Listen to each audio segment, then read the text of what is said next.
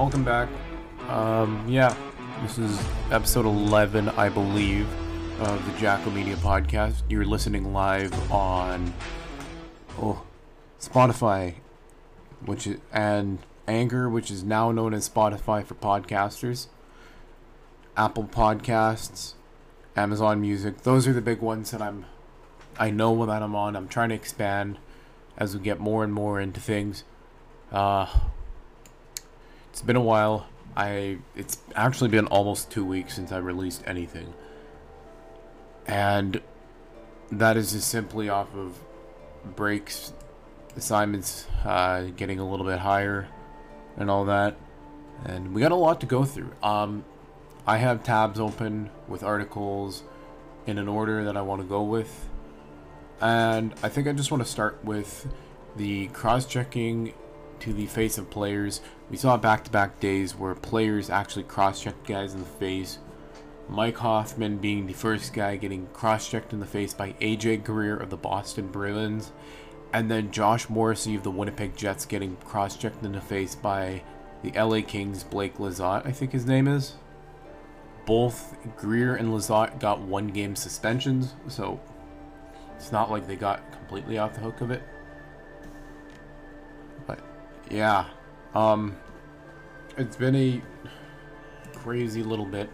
Um, currently, the NHL has one 60 goal scorer, one 50 goal scorer, a soon to be 50 goal scorer, maybe two, two to three more 50 uh, goal scorers, and a ton of 40 goal guys right now. Like, it's insane. Um, McDavid lead, leads the league in 140 points, 60 goals, and 80 assists. It's actually insane to think. And just from where we were at at the start of the season, I'm not surprised with some of the stats that Hampus Lindholm leads the league in a plus minus of plus 47, followed by Matt Grzelcyk at plus 45, and then Brandon Carlo at plus 39.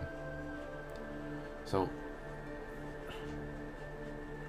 take it as you will. Um, penalty minute leaders, you have Patrick Maroon at 126. I don't think that's a career high for him.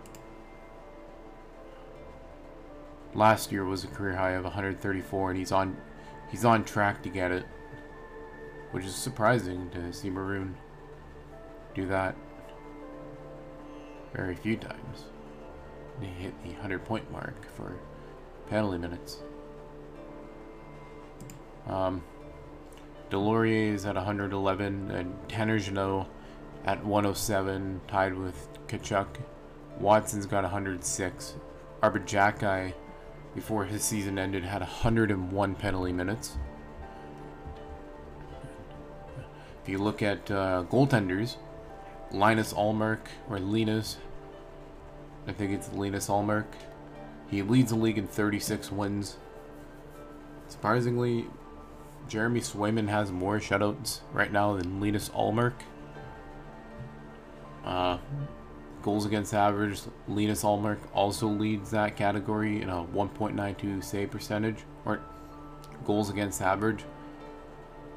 Ullmark is also the save percentage leader at a dot .937.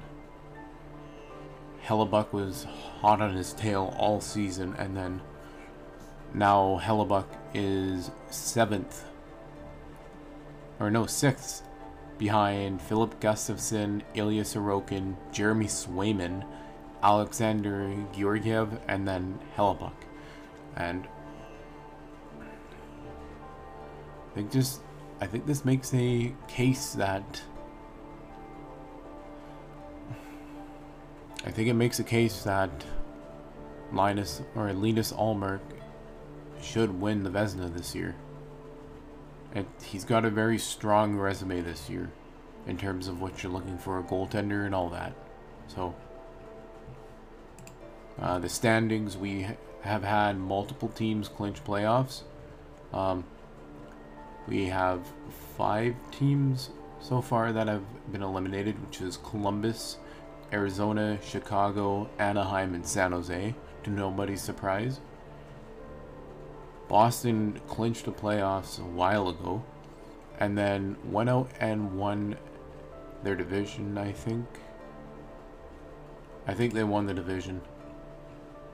I don't see the key.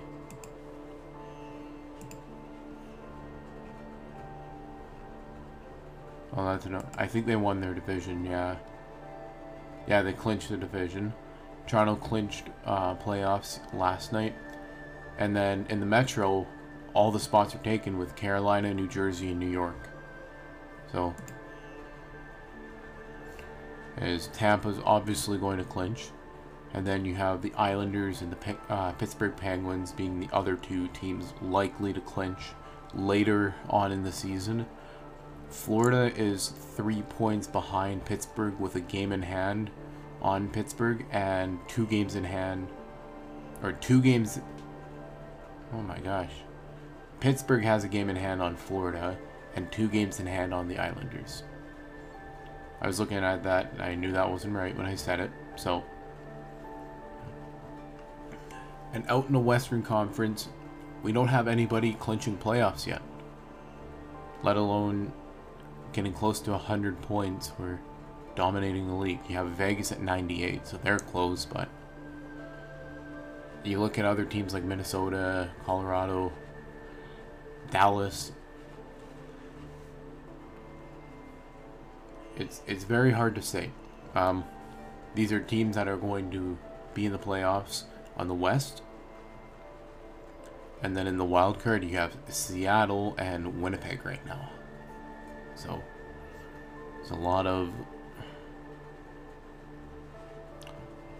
a lot to go with is you're gonna have, probably have an LA Edmonton first round and kind of just going with how things have gone is it's going to it's most likely going to be Minnesota and Winnipeg in the first round as well. I also say maybe because Winnipeg is I don't know if they're hitting a slump in the season, but they're not looking all too great right now, and that's a team thing. You don't get your play your top guys playing poorly just out of nowhere. And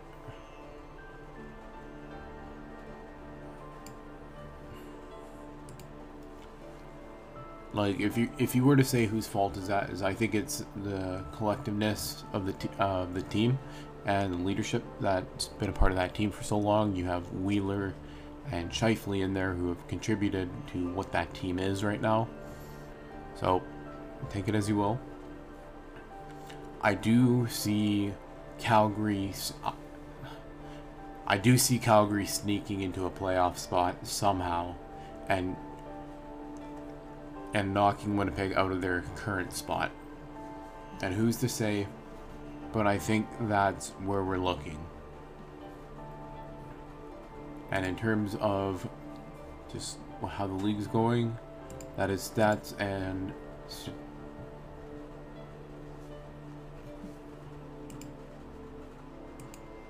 that is stats and standings for the year and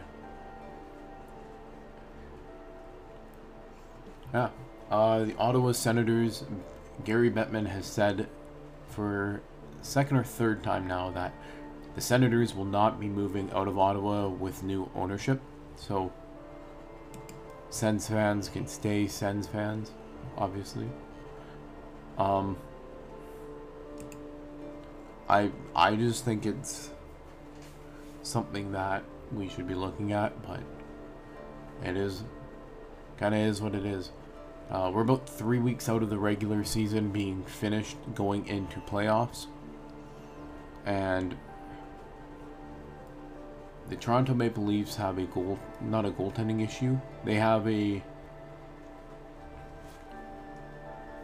They're dealing with something that they didn't have in previous playoffs, and that was having guys who can step up into the playoffs. And they're starting to face do you take the guy that's been reliable all season in Ilya Samsonov, or Matt Murray, who's had his games and hasn't had his games? And I'd make the case is Matt Murray's a two. He's won the cup back to back years before. He he contributed to uh, Pittsburgh in a insane way. He helped them win when they needed him. He was reliable in very clutch situations. And I think if you're on the road versus Tampa to begin, you play Murray. He's been your road goaltender. If you're at home versus Tampa, which is the most likely scenario, you start Samsonov. And if Sam if Sammy gets lit up in the first 10 minutes before even two goals, look at Murray and you say, look, you're going in. Like, the playoffs is competitive. Toronto's an ultra hockey market. And they're one of those teams that, like, they need to win this year.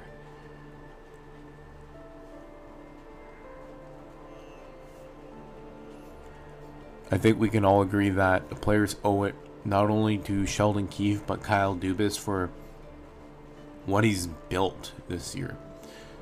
He brought in Jake McCabe, Luke Schenn, Sam Lafferty, Ryan O'Reilly, uh, Noel Acciari, Erik Gustafsson. I think there's a couple other guys in there that I'm missing right now, but I think that's kind of what we're looking at is the players owe it to their coach and their GM to like it's on them this year and Dubas will not clear the cupboards but blow it up a bit. Like show the team that you are not afraid to make trades and do all this stuff. And with that kind of comes uh, shootouts. I think shootouts are controversial in the sense of goalies hate them, but the players love them. Uh, nobody knows what to argue when it comes to shootouts. Hmm. Oh man. Um, the Montreal Canadiens beat the Buffalo Sabres in a shootout last night. It's one of those games that if you know it's going to a shootout, you're going to take any team that is not Buffalo right now. And I've seen Buffalo play in a handful of shootouts in the last couple of seasons. This year, they've gotten better. They're just not that driven in the shootout to win. It comes it comes from the goaltending is when you're down a goal, you should put your most confident guy out and I they they might do that, but I don't fully know if that's what they're doing and if that's the mark they're hitting. I could also be completely wrong here. So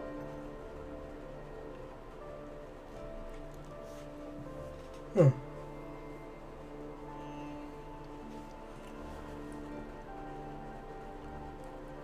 Yeah. Um I think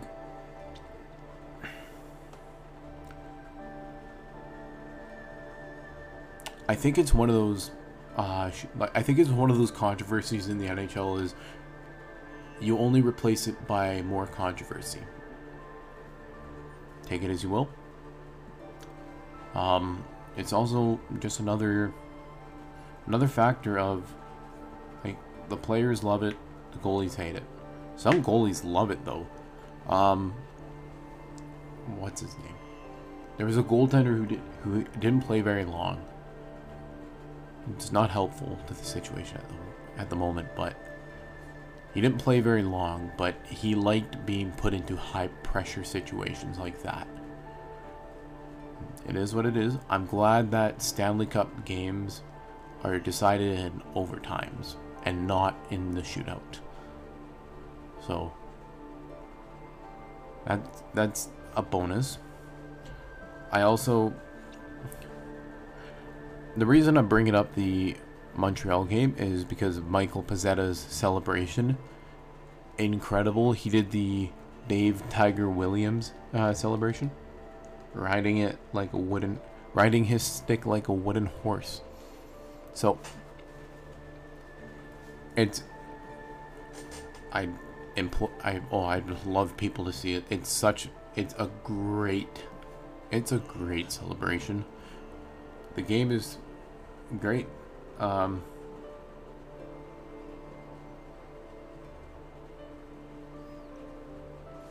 yeah.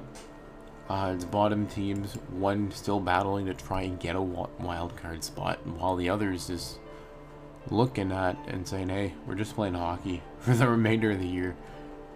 Uh, Montreal's more or less in the Bedard sweepstakes, but yeah. Speaking of a bottom team, we have the Chicago Blackhawks. Some news out of there, and their captain Jonathan Toews, and it's more it's some sad news compared to what we're used to hearing about uh, Winnipeg uh, Winnipeg's own Jonathan Toews, and this may be his final season with the team, and maybe even in the league. He's been in the league for 15 seasons, and 34 years old and he's been dealing with effects of long COVID and chronic immune response syndrome. And he didn't play all of last year though, or in all of the 2020-21 season. He played last year, and he was playing this year, and then he stepped away because of he stepped away because he was dealing with this stuff to more of an extent than he thought he was. And he like he said he doesn't know the future in his league or in the league and he doesn't know where he'll be next year. So Toews may retire a Chicago Blackhawk, which would be storied that he stayed with the team, that he won cups with and all that. If he's a Winnipeg Jet next offseason, he's a Winnipeg Jet. And I hope I hope the decision for him is something that he can make comfortably. But ultimately these these players will these players know where they're at. Uh, Toews won the cup in 2010, 2000, 2013, and 2015. He's on the final year of his eight-year, $10.5 million contract, and yeah. Um, in more lighter news about Chicago Blackhawks players, Jonathan Toews just spoke out a bit on the Patrick Kane trade, and just saying it was. You see him in a New York Rangers jersey. It looks good on him, to be honest. And he said he hated to say it, but yeah. Um, Toews is being an incredible sport about his teammate not being in Chicago anymore. So, um, I'm looking forward to see how the Rangers do in the playoffs because they, they are built to win. And speaking of teams that are built to win, the Edmonton Oilers. I this is my favorite coming out of the West. If a Western Conference team wins the cup again this year, it's going to be the Edmonton Oilers. And they are built to outlast people.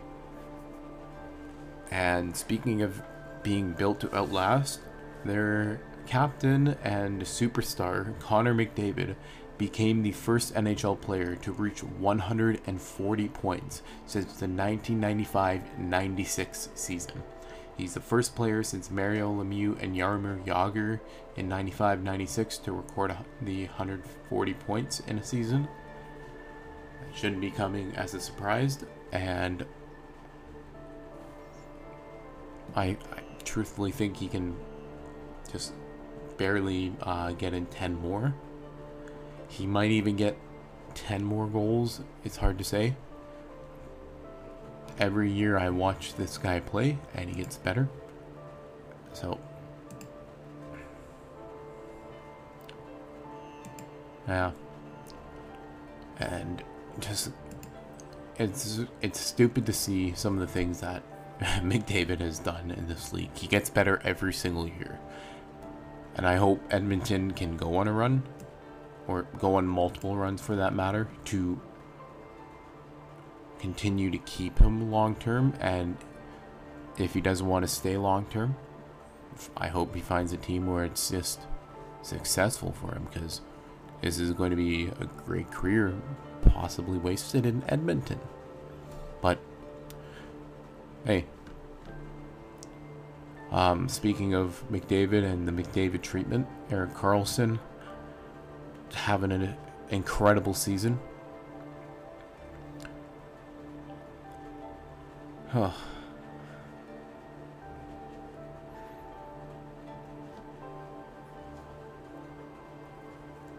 Karlsson, who's having a great season and is likely to win the Norris. If not, it'll be hopefully be Morrissey. That's who I think. Um, I think Karlsson, he's just being overshadowed by McDavid's season, and there's so much going on around the league that it's incredible. Oh my gosh! I just hit my, I hit my table. There's so much going around in this league that you're going to look at all these guys doing these incredible things. So, Karlsson's got the 68 assists. Like, uh, he may hit 100 points this season. And that hasn't been done since the 92 season when Brian Leetch did it. And, yeah. Um,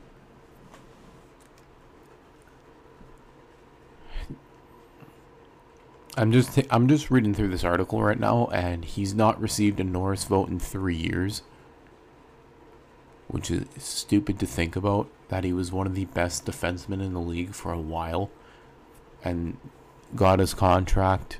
His foot injury really caught up with him, and now it's something that's obviously behind him. So um, Karlsson's going to do well, hopefully. And yeah, uh, who knows if they trade him in the offseason or build around Karlsson in that team. But so I'm going to end it there. Thank you for listening. Uh, the music you're hearing is from the Janzen Boys. Go listen to them on Spotify, on YouTube. You can find their links below yeah, thank you for listening, and I hope to see, I hope to um, release more in the upcoming week. Uh, thank you.